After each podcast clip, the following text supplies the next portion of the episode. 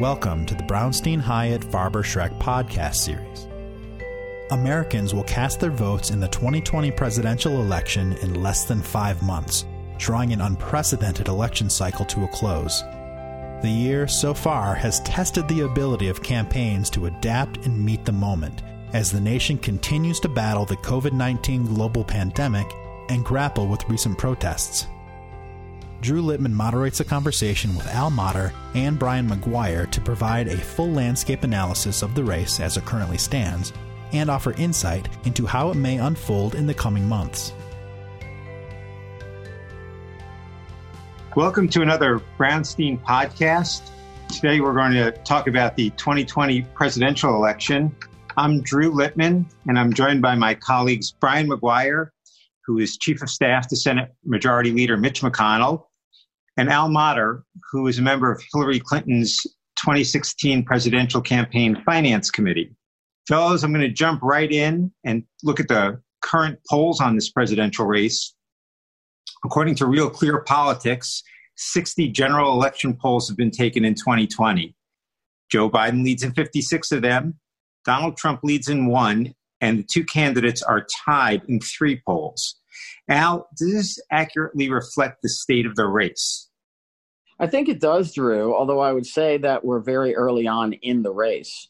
I would liken it to being in the first or second inning of a baseball game and being up a run or two. That certainly doesn't mean you're going to win. And I would also note that an incumbent president in a reelection has a lot of inherent advantages uh, when running for president. That doesn't mean that he's not behind. He is behind. The polls are the polls.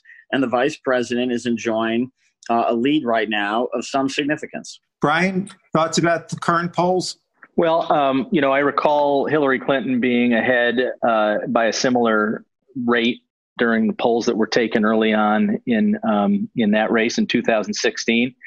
And you know, I think one of the most reliable figures in all of American politics is President Trump's approval rating. So nothing seems to shake it, and that's an incredible asset going into a general election, given how much the country has been through in the last several months to have that uh, approval rating kind of the floor that he enjoys on that approval rating, I think is, is a great asset he has. Brian, let me stay with you and let's take a look back at the 2016 presidential race.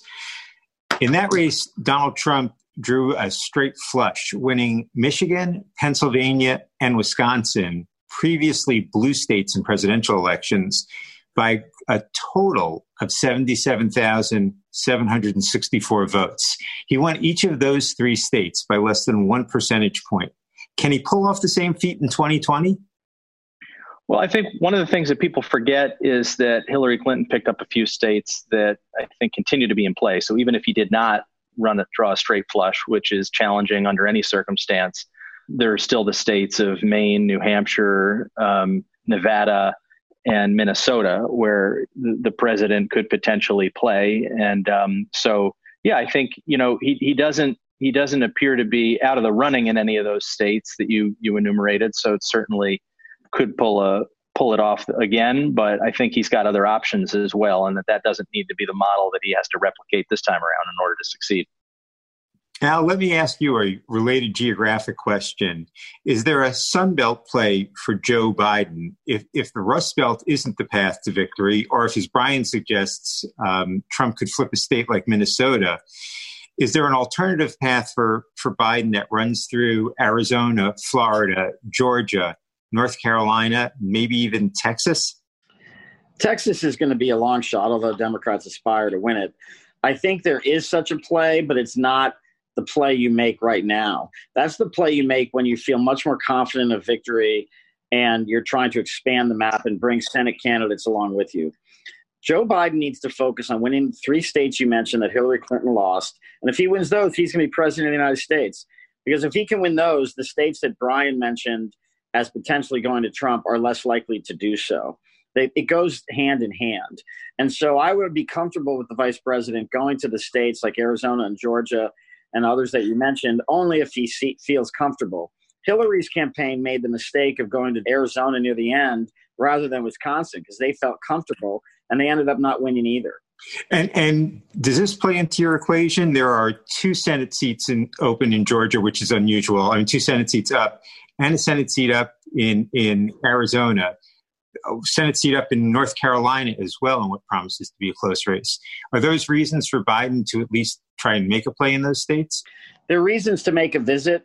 I don't know if there are reasons to make a play. And there's a distinction between the two. A play involves a lot of resources and investment, considerable time and energy and advertising, people on the ground, and the like.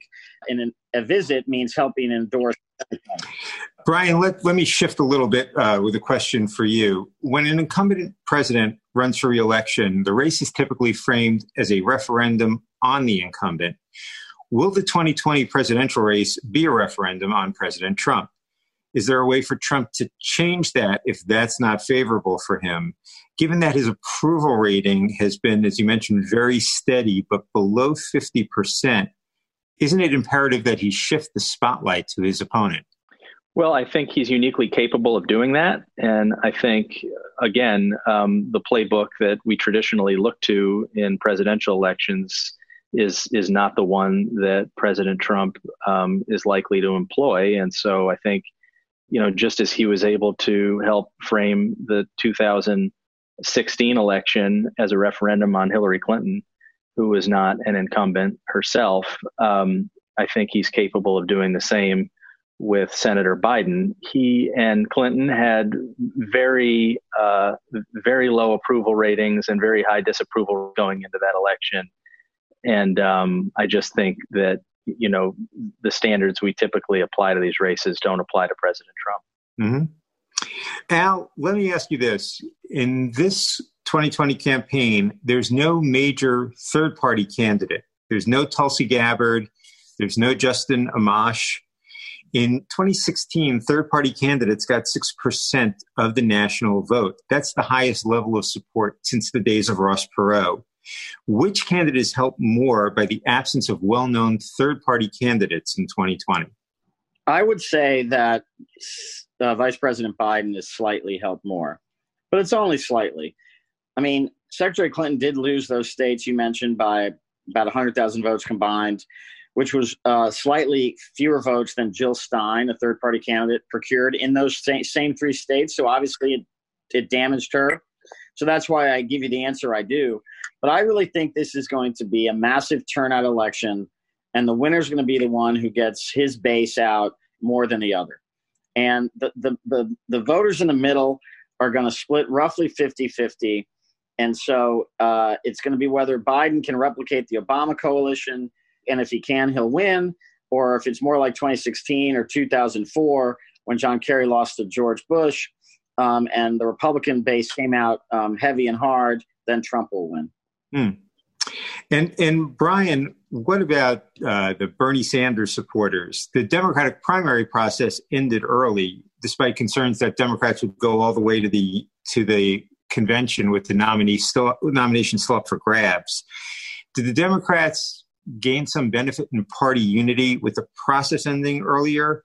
Will Donald Trump be able to make an appeal to Sanders supporters either to win them over or to get them to stay home? Well, Drew, you might recall that you and I had a conversation um, a couple of years ago where I thought that Bernie Sanders was the most formidable candidate the Democrats had um, going into this election. And I continue to think he would have been their strongest general election candidate. Um, I think he like President Trump, is uniquely capable of motivating the most active elements of the Democratic base and um, or many of the most active elements of the Democratic base, just as President Trump has shown himself capable of of doing. And so I think that yeah, if if Bernie voters are able to migrate over to Hillary Clinton and show that kind of party unity that every party needs in order to succeed in a general election, that would that would certainly be helpful. What remains to be seen is whether they will. And, um, you know, it, it, sort of initial observation of what's happening on the money side suggests that the Bernie voters are not as excited and eager to migrate over to the Biden camp as as one would hope if you're a Democrat. Brian, let me stick with you for a, for just one more question. In 2016, the state's preferences in the presidential election and in Senate elections, where the states had Senate elections, aligned 100%. In other words, every state that went for Trump also went for a Republican for Senate. Trump is a controversial figure, but he appears to be more popular in some swing states than the incumbent senators who are up for reelection in those states in 2020. By which I mean, currently in the polls, he's running ahead of Republican incumbents in, for example, Arizona and North Carolina. Has something changed here to suggest that this alignment will weaken, or can we expect 100% alignment in the states again in 2020? Does candidate quality make a difference? Candidate quality does make a difference um, universally. I think those polls also would show, if we looked a little closer, that a lot of the senators who won those races in states that the president won in won by a larger margin than the president did. I think that's one reflection of of how candidates matter, and um, I, am not suggesting that you know we're going to see an exact replication, but it is the case that voters do tend to split their votes less frequently now than they once did. And so I think one of the reasons you have senators in both parties always closely aligning themselves with the incumbent president of their own party is precisely because of that, because of the one, um, the kind of no, the reduction in split voting and the nationalization of so many issues these days. Al, any thoughts about that alignment? 100% in 2016, uh, maybe less than 100% in 2020? I think actually it will end up being aligned. But let me just quickly go back to, to the, your question about Bernie. Yes. Senator Sanders and Donald Trump both have an opinion that a lot of voters share, which is that everything's rigged, Washington stinks, and it's all against them, and that they alone can fix the problem. And Joe Biden needs to channel that if he wants to capture those voters and avoid the fate that Secretary Clinton had, where they either voted, some of them voted for Trump, or some of them just didn't vote. Back to your question on the Senate races, you're right that the president is stronger, but that's because those candidates are weaker. Um, Martha McSally was appointed to the Senate seat. She didn't win the Senate seat. In fact, she recently lost that race against Kyrsten Sinema. So candidates matter in Senate races.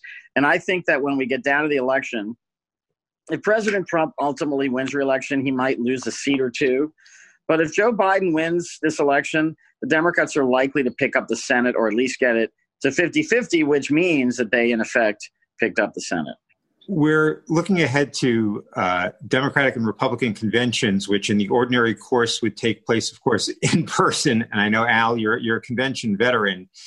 Brian, do we think Donald Trump will follow through on his threat to move the Republican convention out of North Carolina? I don't know um, what the latest thinking is on the convention. I do think that the president um, would like to have you know as many people attend as is possible, given the obvious restrictions we want to maintain um, during the public health crisis. But I, I, don't I don't know whether it ends up there. I suspect it will stay there. Um, that would that would be kind of my only comment on that, Drew. Yeah, Al, what's lost if these conventions become virtual conventions or largely virtual conventions? Well, a couple things. Um, one of the biggest boosts a candidate can get is from a convention acceptance speech. It's also an opportunity for the candidate's vice presidential pick, which in this case will be only Joe Biden's pick, to introduce herself in this instance to the nation and, and give folks an opportunity to see what the ticket looks like when you don't have that and you don't have the adoring cheers of 18,000 people with the American flags and balloons and falling from the sky, you lose that momentum boost. In 1988, Mike Dukakis, who was the governor of Massachusetts, left the Atlanta convention up 18 points over Vice President George Bush. He ended up losing, but that's an example of an extreme bounce you can get from a convention. A virtual convention may give a some bounce, but I'm thinking probably between zero and five points at most. Mm-hmm. The other thing I would add is that President Trump loves to give big speeches in front of his adoring supporters, and it energizes him and gives him support and comfort and confidence. And so, if he's unable to do that, that will undermine him individually, sort of in terms of his persona. But I think, as Brian has stated, his approval rating has always been very constant. And so, it's probably less likely to be a bad outcome for him. You know, Al, you just mentioned vice presidential prospects. Let, let's stay with that topic. There's been plenty of chatter about uh, Biden's possible Veep choice. There always is. And commentators have been focused on female candidates Stacey Abrams, Val Demings, Michelle Lujan Grisham, Amy Klobuchar, Kamala Harris, Elizabeth Warren, Gretchen Whitmer. Did I cover all the finalists? Are there any names I should add to that list? I think that um, Susan Rice is uh, potentially on the list. Representative Clyburn, who um, famously helped deliver South Carolina to the vice president, has urged the vice president to consider Mayor Bottoms from Atlanta, whose national prominence is growing rapidly, both in, in terms of how she has addressed the coronavirus response in her city um, and also how she is addressing the violence and protests that are currently going on around America. So I think you, I would add those two to the list. Um, the one candidate I don't hear mentioned now is Terry Sewell, who is a House member from Alabama. She, as it happens, went to Oxford with Susan Rice and to Harvard Law School, as I recall, with Obama. Um, her name never comes up, but I'm wondering if she's a candidate as, as well. She certainly seems to be in the same range, at least when you're looking at House members like Val Demings. I think uh, Sewell's even more experienced. I never hear her name mentioned. She would be great, um, but I haven't heard her on the list. I haven't seen any evidence of her being vetted. But you know, the vice president has said he's looking at a lot of people, and there are folks that no one thought was on the list. For example, Jeanne Shaheen of New Hampshire, Maggie Hassan of New Hampshire, who have been looked at that are not being reported in the media. So she certainly could be under consideration clients, friends keep asking me who I think is going to be the nominee. And I keep telling them that I, I've been trying since 1980 and have never guessed this correctly. if you had any better luck than I have, I knew we're experts, but somehow there's an X factor that comes in in the middle of the night before this election is made. And we can't always see what that is. So I would say this I think that Joe Biden is a very visceral politician. And he will go with someone he has to go with someone he feels viscerally comfortable with. So he's not going to check a box or fit a stereotype or listen to consultants or follow polls. They may influence him, but he's going to go with someone he's fundamentally comfortable with. And so when you think about his personality, his empathy, how he leads with his heart and his on his sleeve, look for someone like that to satisfy that urge. And I think you'll find your short list of candidates prior to the unrest, I think Amy Klobuchar fit that bill. That's now harder for her, but I think she's still in the mix. Sure. Brian, you've heard that list of names, and I know you're familiar with, with all of those possibilities. Which of them really would you say strikes terror into your heart as a Republican? Be honest. well, j- just a couple of points. One, I, I was interested to, to hear the resume that you kind of ticked off on Congresswoman Sewell.